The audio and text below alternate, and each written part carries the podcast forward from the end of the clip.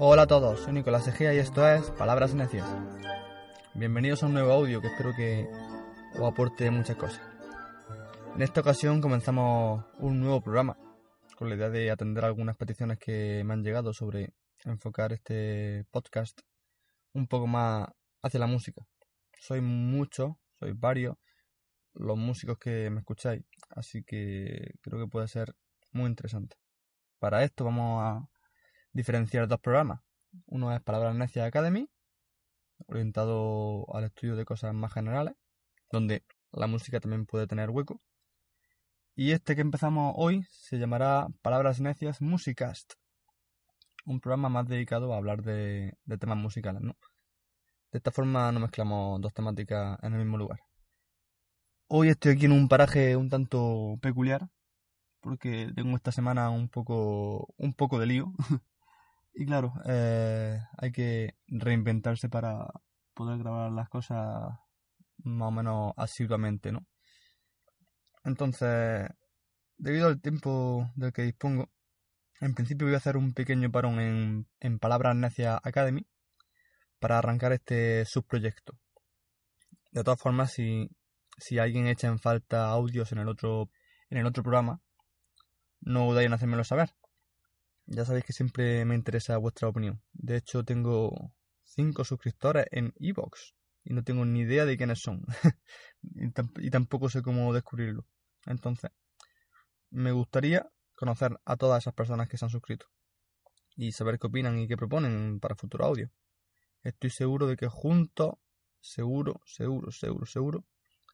podremos crear un contenido mejor para este podcast. Y además, si hay varias personas que me piden que no haya tanto parón en el otro programa sobre técnicas de estudio, pues intentaré buscar fórmulas para atender ambos sus proyectos. Bueno, como ya habréis visto en el título, voy a empezar este programa de la misma forma que empecé Palabras Necias Academy, dando una serie de consejos para estudiar tu instrumento musical. Hablaré de un conjunto de cosas que yo considero importantes a la hora de afrontar el estudio. Son cosas muy básicas que pueden venir muy bien tanto a músicos aficionados como a jóvenes músicos que aún están encontrando la optimización de su estudio, como a músicos más avanzados que están terminando su estudio. Son cosas probablemente que ya saben estos últimos músicos, pero que a veces no viene mal que sean recordadas. Así que, sin más preámbulos, ¡comenzamos! El primer consejo que os tengo que dar es que tengáis muy en cuenta vuestro tiempo de estudio. Lo primero que tenemos que tener en cuenta es eso, porque claro, tenemos que tener muy claro si solo disponemos de media hora, o de 2 horas, o de 4 horas, o de 7 horas, ya que en base a esto nos vamos a organizar de una manera u de otra. Con media hora quizá lo mejor es estudiar los ejercicios técnicos que mejor nos vengan para mantener la forma. Con 2 horas sí podemos organizarnos el estudio de forma que podamos trabajar muchas más cosas. Es bastante frecuente tener poco tiempo por delante y querer hacer muchas cosas, a veces incluso sin calentar. ¿Esto qué provoca? Esto provoca que finalice el poco tiempo que tienes y no has llegado a aprovechar absolutamente nada. El segundo consejo que os puedo dar es que tengáis muy claro qué es lo que vais a estudiar. Si tienes poco tiempo por delante, como bien he dicho, quizá lo mejor es hacer ejercicios técnicos para mantener la forma. Pero si tienes más tiempo, lo segundo que debes saber es que es lo más importante que debes estudiar ese día. Y en relación a eso, organizar tu tiempo de estudio. Si tienes algún estudio, escala u obra, organízate de forma que cuando estudias eso que consideras más importante, estés totalmente preparado para ello. Calienta convenientemente, realiza algunos ejercicios de técnica y si tienes que estudiar alguna escala, empieza lento y con un afinador para asimilar bien cada nota y cada digitación. Y poco a poco ve introduciendo el metrónomo. Primero lento y luego ve subiendo la velocidad. Si tienes que mirar algún estudio u obra, localiza las partes de más dificultades y diseña algún ejercicio que te acerque a esos pasajes. Por ejemplo, si es un pasaje rítmicamente complicado, diseña algún ejercicio de notas repetidas que te haga asimilar bien ese ritmo. Si es una parte aguda y difícil de afinar o de articular, primero hazlo octava grave de la manera más perfecta posible para que al tocar lo agudo todo esté súper claro. Si el problema es que ese pasaje está en una tonalidad que no controlas demasiado, primero trabaja la escala y los arpegios de esa tonalidad. Ya os digo, la idea es que cuando llegues a este pasaje tu mente y tu cuerpo estén lo más preparados posible para afrontarlos con garantía. Olvida todo lo que tenés que estudiar y fija un objetivo durante tu jornada de estudio. Si no, al final, ¿qué va a pasar? Es que va a leer muchísimas cosas, pero realmente no trabajará nada en profundidad. Tercer punto. Dosifica el tiempo. Ya sabes cuánto tiempo tienes de estudio y qué es lo que vas a estudiar. Pues bien, intenta fijar unos intervalos de tiempo más o menos estables, aunque siempre puedan moverse en función de cómo esté yendo el estudio. Quizá no te interesa estar demasiado tiempo con una cosa, y si ya has avanzado algo, es mejor seguir con lo siguiente. Esto ya es decisión tuya. Pero para poder tomar esa decisión, primero es interesante saber cuánto tiempo querías dedicarle a eso al principio de la jornada de estudio. Cuarto punto. Un lugar de estudio apropiado es súper importante. Un lugar donde estéis cómodos, donde podáis tocar fuerte, donde vuestro instrumento pueda sonar sin que os sintáis mal. Porque a veces hay que estudiar fuertes y estridentes notas agudas o pasajes que requieren de mucha fuerza. Y que quizá si estudiáis en casa pueden molestar a los vecinos. O aunque no molestasen, que es lo que me pasa a mí. Yo no sé si molesto estudiando en casa, pero esa pequeña duda que me queda me impide estar cómodo estudiando. Entonces siempre tengo que buscar algún lugar alternativo, pues como irme al conservatorio más cercano y coger un aula y allí poder tocar lo más fuerte que deba, ¿no? Quinto punto.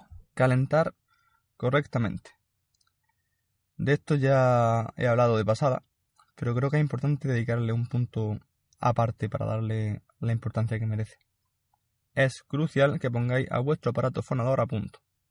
Despertad los dedos. Si sois instrumentos de viento, empezar a mover vuestro aire, calentar vuestros labios si sois de viento metal, probar cañas si sois de viento madera, incluso cambiarlas durante el calentamiento para encontrar la que mejor os vaya ese día. Si es que tenéis más de una, si tenéis una, pues bueno, pues no hay más historia. En definitiva, hacer que tanto vuestros instrumentos como vosotros mismos entréis en calor.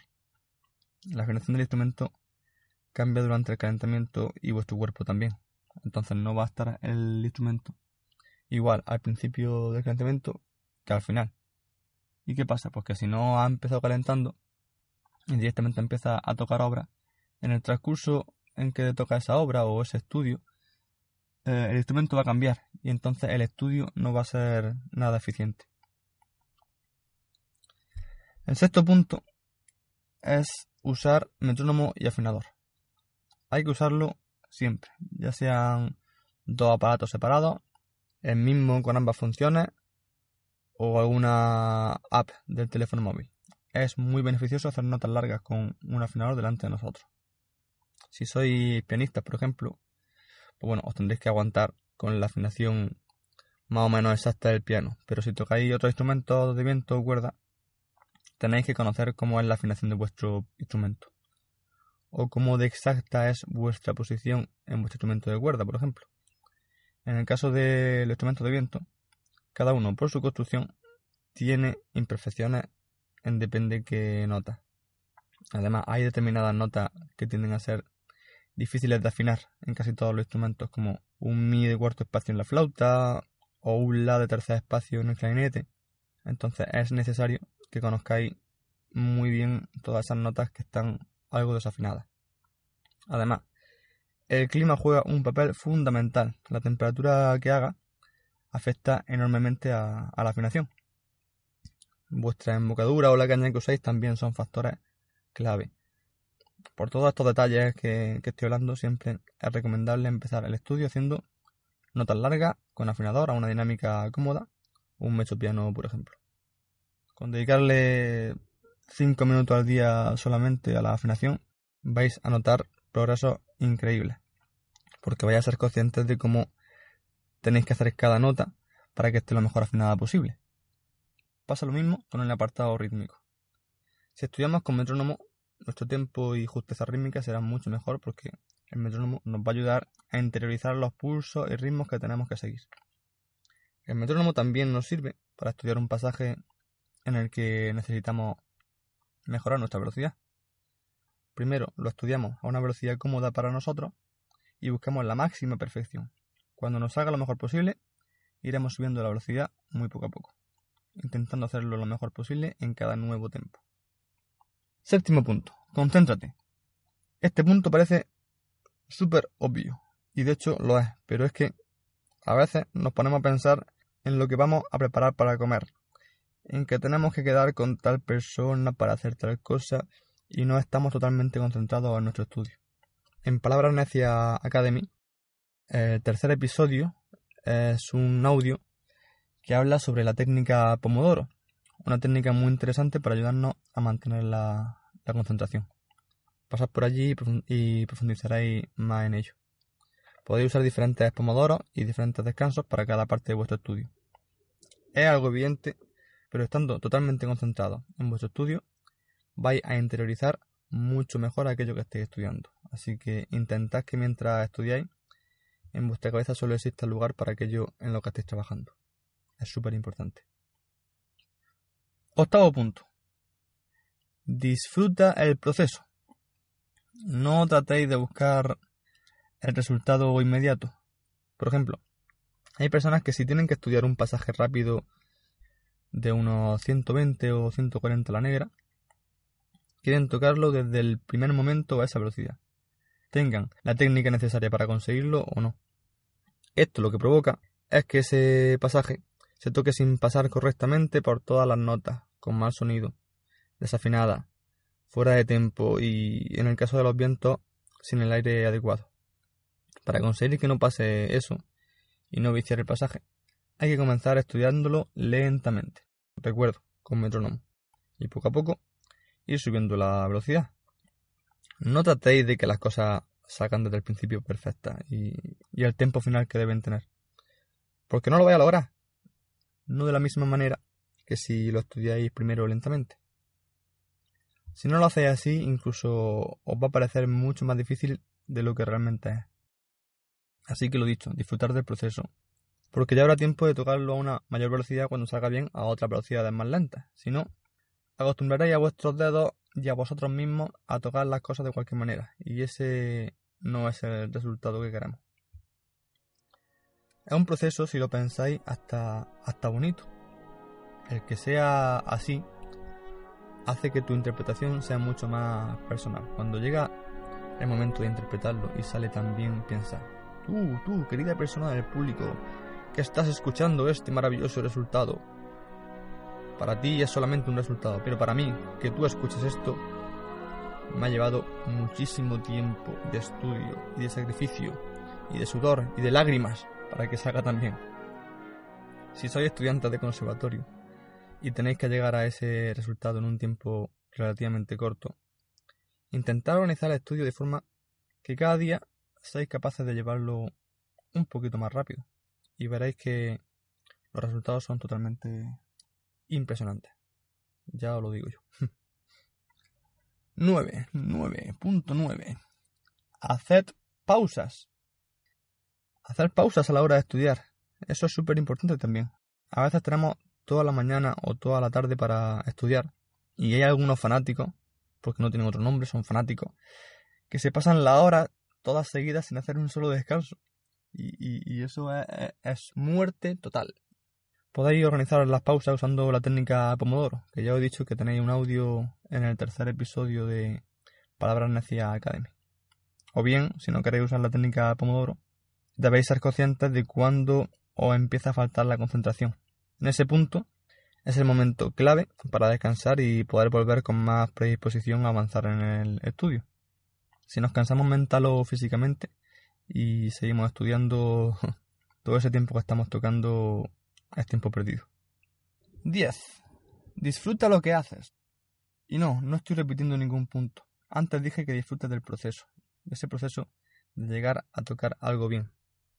Ahora os estoy proponiendo disfrutar del calentamiento con sus notas largas, escalas, arpegios, los estudios, las obras que tengáis. Disfrutarlo todo, al final lo que estáis haciendo es tocar vuestro instrumento. Yo sé que a veces los ejercicios más técnicos se hacen un poco bola. Cuando los estudiantes más jóvenes tienen que tocar escalas se preguntan por qué tienen que pasar por eso, que parece poco más que un calvario. Pero la música está compuesta de escalas y arpegios. Cuanta más escalas y arpegios sepamos tocar, más música seremos capaces de interpretar con menos esfuerzo. Y esto nos lleva, evidentemente, al punto 11. Escalas y arpegios, súper importante. Sé que muchos de los que me escucháis no os dedicáis ni queréis dedicaros a la música de manera profesional. Y tenéis la música, pues eso, como un hobby. Pero aun siendo así, si estáis escuchando esto, será porque queréis mejorar. Y saber de memoria todas las escalas mayores y sus respectivos arpegios os va a dar una soltura que ni os imagináis. Como mínimo, saber eso, escalas mayores con sus respectivos arpegios. A partir de ahí, ya podéis empezar a complicarlo todo lo que queráis. Escalas menores con sus arpegios respectivos. Escalas por tercera, por cuarta, por quinta, etc. Conociendo todo esto, las obras a las que os enfrentáis van a ser muchísimo más abordables que si partís sin los cimientos sobre los que se construye la música, que como bien he dicho, escala y arpegio es la base fundamental para todo músico. Último punto, pero no por eso menos importante. Grábate. Grabarse ayuda muchísimo. Cuando estamos estudiando, estamos pendientes de tantas cosas a la vez, que es difícil escucharse con total atención. Podéis grabar una sesión entera y luego escucharla, o bien grabar esos pasajes complicados que estéis estudiando para escucharlos con más atención durante o después del estudio. No imagináis la de cosas que se pueden sacar de una sesión si os grabáis. Muchas veces pensamos que estamos tocando de una forma, pero al escucharnos a posteriori notamos que hay cosas que podríamos hacer mucho mejor. Y se mejora el doble que si solo nos escuchamos mientras estamos tocando. Si tenéis una grabadora más o menos decente, genial, pero si no, hoy en día los teléfonos móviles no graban del todo mal y es mejor eso que nada. Se avanza también grabando solamente con el teléfono móvil. No es necesaria una grabadora. Y bueno, eso ha sido todo por hoy. No sé si habrá quedado un poco largo, pero espero que os pueda funcionar. Igual que dije en mi primer audio de Palabras Necias Academy, son cosas que yo considero importantes a la hora de estudiar un instrumento en ámbitos generales. Pero puede ser que alguno de vosotros podáis aportar otras cosas. Así que no dejéis pasar la oportunidad de darme ese feedback tan necesario para que estas palabras necias inviten al diálogo y sean útiles para todos. Podéis escribirme a través de los comentarios de iVoox a mi correo egea.palabrasnecias@gmail.com o a mi cuenta de Twitter @palabrasnecias_. Un abrazo y nos escuchamos la próxima.